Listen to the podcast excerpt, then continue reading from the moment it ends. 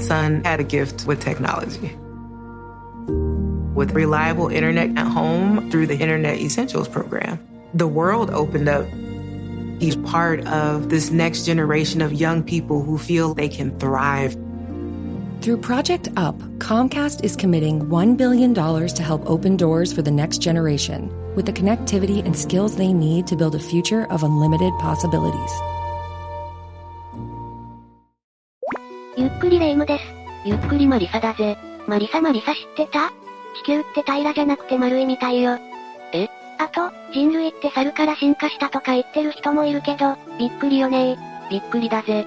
お前の16世紀っぷりに。あと、もうすぐロボットが家事とか仕事をやってくれるようになるから、人間は働かなくてよくなるらしいわ科学すごいわよね。なんでそれ実現しないんだろうな。AI 時代になったのに。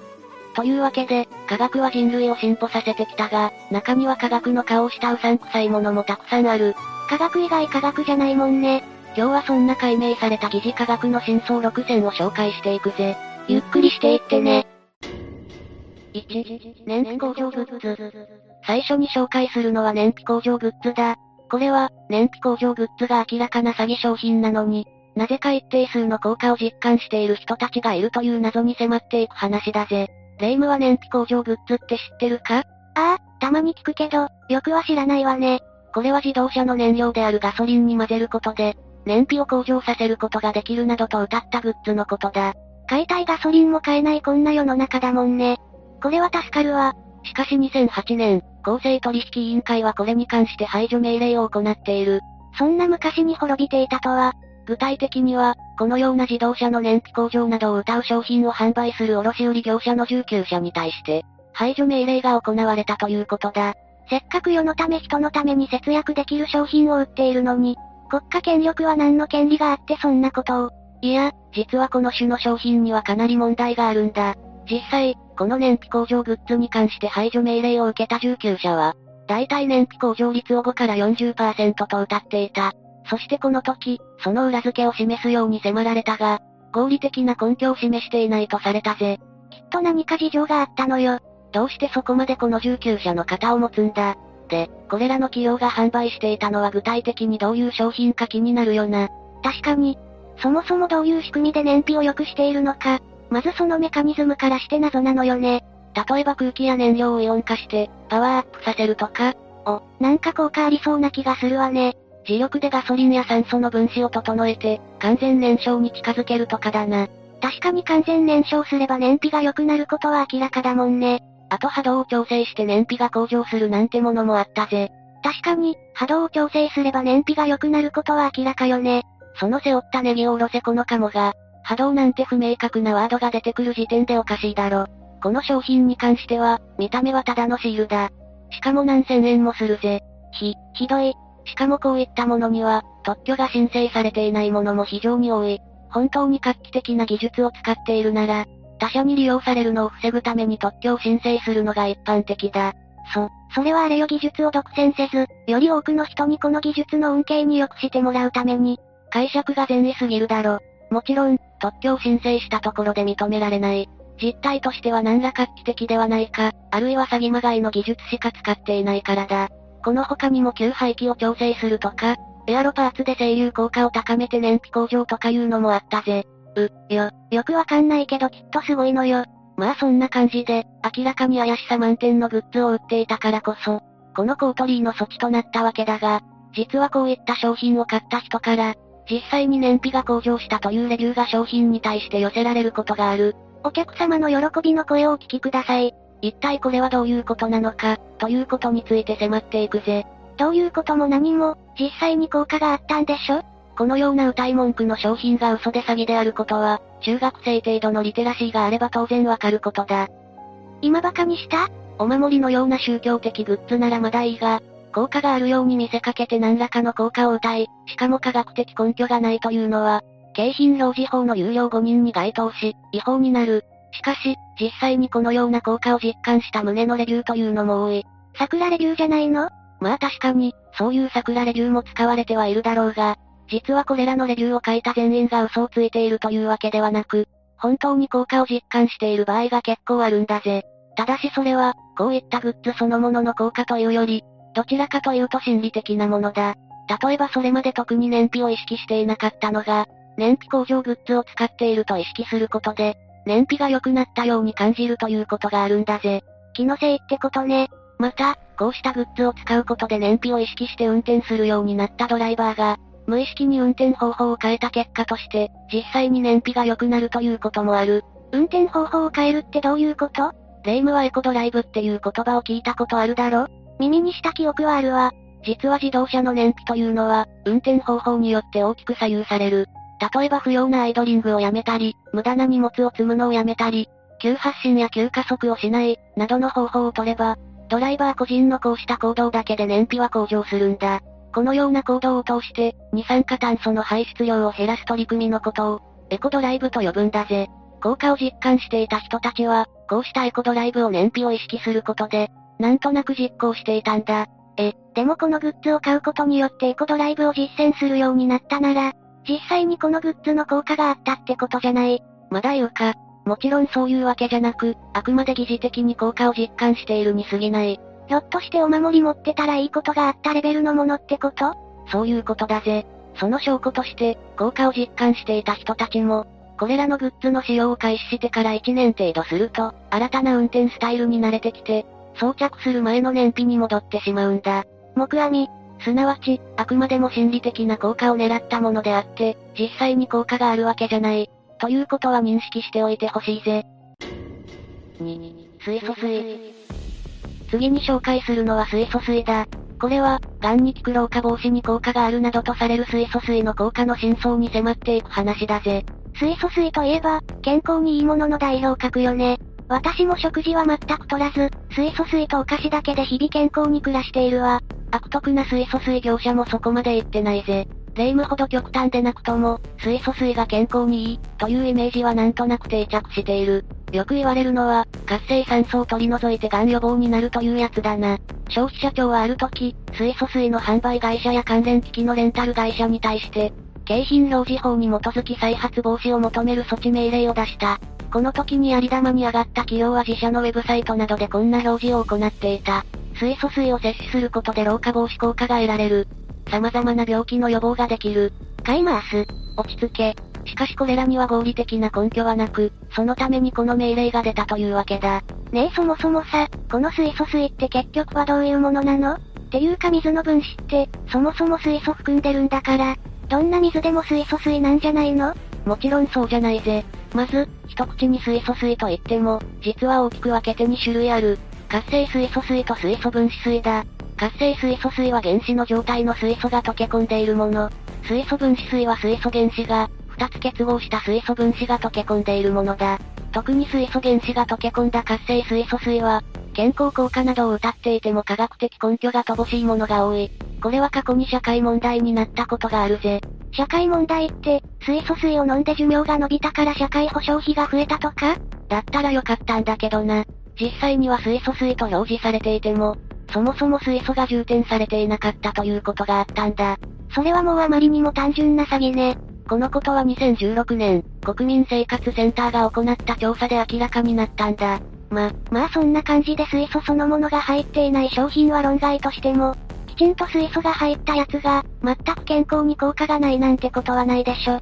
いや、そもそもこの水素水というもの自体、その健康への効果は疑問視されている。え、でも水素水の効果が実験で確かめられたっていう話をよく聞いたわよ。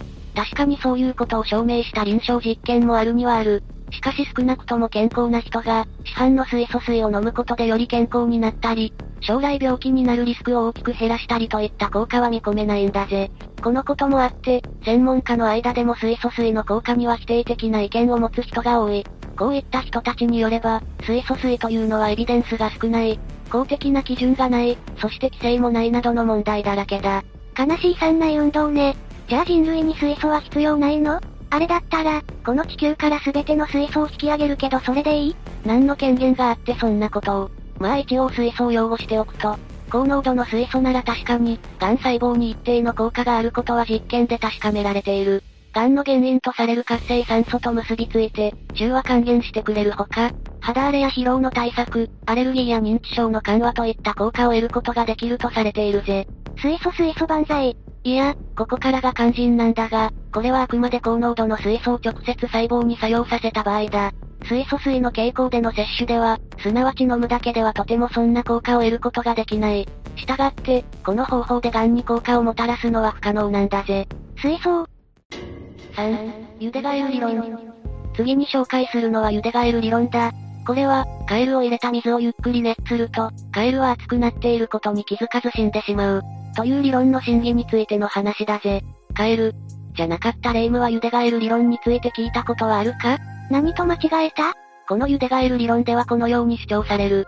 カエルを熱いお湯に入れた場合、耐えきれずにすぐ逃げ出す。まあ、もちろんそうよね。しかし、冷たい水の中にカエルを入れ、徐々に水温を上げていけば、カエルは温度の変化に気づかないため茹でられて死んでしまう。なあほな。だったらお風呂に入りながら追い抱きした経験のある人は、大体茹でられてることになるわよ。まあここから転じて、徐々に変化する環境に気づくことなく、気づいたら致命的なダメージを受けていることの例えとして使われる。例え話ではあるけど、実際の現象としても成立するのかどうかってことね。そう。果たしてこのことの真相やいかに、この茹でガエル理論に初めて大々的に異を唱えたのは、細胞生物学者であるダグラス・エイメルトン教授が書いたビジネス誌の記事だと言われている。ほうほう。それによると、カエルを熱湯に入れると飛び出すことなく死んでしまう。冷たい水に入れれば熱くなる前に飛び出してしまうとのことだ。つまり、徐々に熱すれば飛び出さないという茹でガエル理論の後半部分だけでなく、初めから熱いお湯に入れれば飛び出すという前半部分も否定する、おまけ付きの批判だったわけね。次にこの件について注目されたのが、2002年のオクラホマ大学、ビクター H. ハチソン教授の発言だ。彼は茹でガエル理論は全てが間違っていると述べた。彼は多くの種類のカエルを調査した結果を引き合いに出し、1分間に温度を2度上げたカエルは、ますます活発になり逃れようとすると主張した。向きになりすぎでしょ。まあ言われてみればそうだよなという程度の話なんだが、そういうわけで茹でガエル理論は今や否定されたというわけだな。そもそもこの茹でガエル理論が最初に発表されたのは1869年のこと。フリードリッキ・レオパルド・ゴルツという人物が茹でガエルの法則を発表した時まで遡る。その後、この理論はなぜか異常にもてはやされ、生理学や生物学だけではなく経営学や組織学において、徐々に変化する環境に気づくことなく失敗に至ることの比喩としてもてはやされた。そして日本でも1998年に出版された桑田幸太郎と田尾正夫の組織論という書籍において、これが紹介されたことから広まったんだ。比喩としてはまあ、確かに説得力はあるわね。そう、実際のカエルがどう振る舞うかというのは置いておくとしても、確かに人生や組織運営について、有益な見方を与えてくれる話ではある。実際、人は現状維持を好むという性質があり、これは現状維持バイアスと呼ばれている。意味のある変化であっても、なんとなく新しいことを受け入れるのが嫌だったり、これまでの成功体験に固執したりして変化を恐れるのが人間なんだ。さらに、これはまさしく茹でガエル理論が語っていることなんだが、人は突然の危機には大慌てするものの、ゆっくりやってくる危機や変化には気づかないし、気づいたところで今すぐ同行すべきことじゃないなと対応を後回しにしてしまいがちだ。また、たとえ組織の誰かが危機に気づいても、そうではない圧倒的多数の意識を変えて、組織全体の方向性を変えていくのは並大抵のことではない。同調圧力をつね。まあ、こういう日本企業の闇を暴くものでもあるわけだが、こういうことを戒めてくれている、という意味でこの茹でガエル理論は貴重だということだな。4、筆跡学。次に紹介するのは筆跡学だ。これは筆跡によってその人の性格がわかる、という説の真偽についての話だぜ。さて、フランスでは筆跡心理学についての資格がある。この筆跡心理学というのは、人の筆跡を見るだけでその人の性格を言い当てることができるというものだ。字がズボラな人は性格もズボラみたいなやつかしら？自己紹介？まあ、そのくらいヨーロッパではこの筆跡学というのはメジャーで就職試験で、筆跡心理学を使っているという例もあるらしい。字が下手だと就職によりシビアに不利になるってことね。学ブル。そして日本でも、これによく似た筆跡学が存在する。文字の大きさや止め跳ねなどで人の性格を言い当てようというものだ。いやー、そんな字の上手い下手で性格を判断されたらたまったもんじゃないんだけど、本当に信用できるの？確かに、これが正しいとなったら霊夢をはじめとした字が下手勢にとっては大問題だな。人権を無視され、地の果てまで追われ一生を薄暗い地下で過ごすことになりかねない。そうはならんやろ。これに異を唱えたのが1992年、クワントレン工科大学が出した論文だ。これによると、約200件の筆跡心理学の例について調べたところ、全く信頼するに値しないという結果が出ている。やっぱりね。例えば同じ内容を別の人に書いてもらい、筆跡以外の情報を与えずに筆跡鑑定家に鑑定してもらうと、被験者の仕事能力に対する予測の精度は偶然以下のレベルになるらしい。なかなか酷な実験するわね。また、同じ人物の書いた別の筆跡に対して別の性格描写を行ってしまうなど、外して筆跡鑑定家たちが恥をかく、ざまあな結果となったぜ。マリサの性格を言い当ててあげる。口が悪い。このように筆跡学は全くのデタラメであることが科学的に証明されている、というわけだ。現代、学者でこの筆跡心理学や筆跡学を、まともな学問として認識している人は皆無だろうぜ。そもそも筆跡学という言葉に学ぶとついてはいるが、学問でさえないぞ。統一的な論理、あるいは検証方法がないからな。で、さっき登場した就職試験で筆跡心理学が使われている。要するに応募者の字の綺麗さとかが採用の可否の材料にされる、という話だが。まあ、科学的に否定されたんなら、まともな企業はそんなことはしない。イギリス、アメリカの企業の5から10%が、筆跡分析を採用の目安として使用している。目を覚ませ人事。しかし、さっきも言ったように筆跡の分析に科学的根拠はない。実際、筆跡専門家の鑑定結果と、使用期間中に上司の下した評価を比較したところ、筆跡による評価は、その人物の実務能力にはほとんど関係がないことが分かった。ですよねまあ日本には血液型性格診断という根拠ナッシングな説を、いかにも真実であるかのように信じ込んでいる人が多いしな。そういうお国柄なのかもね。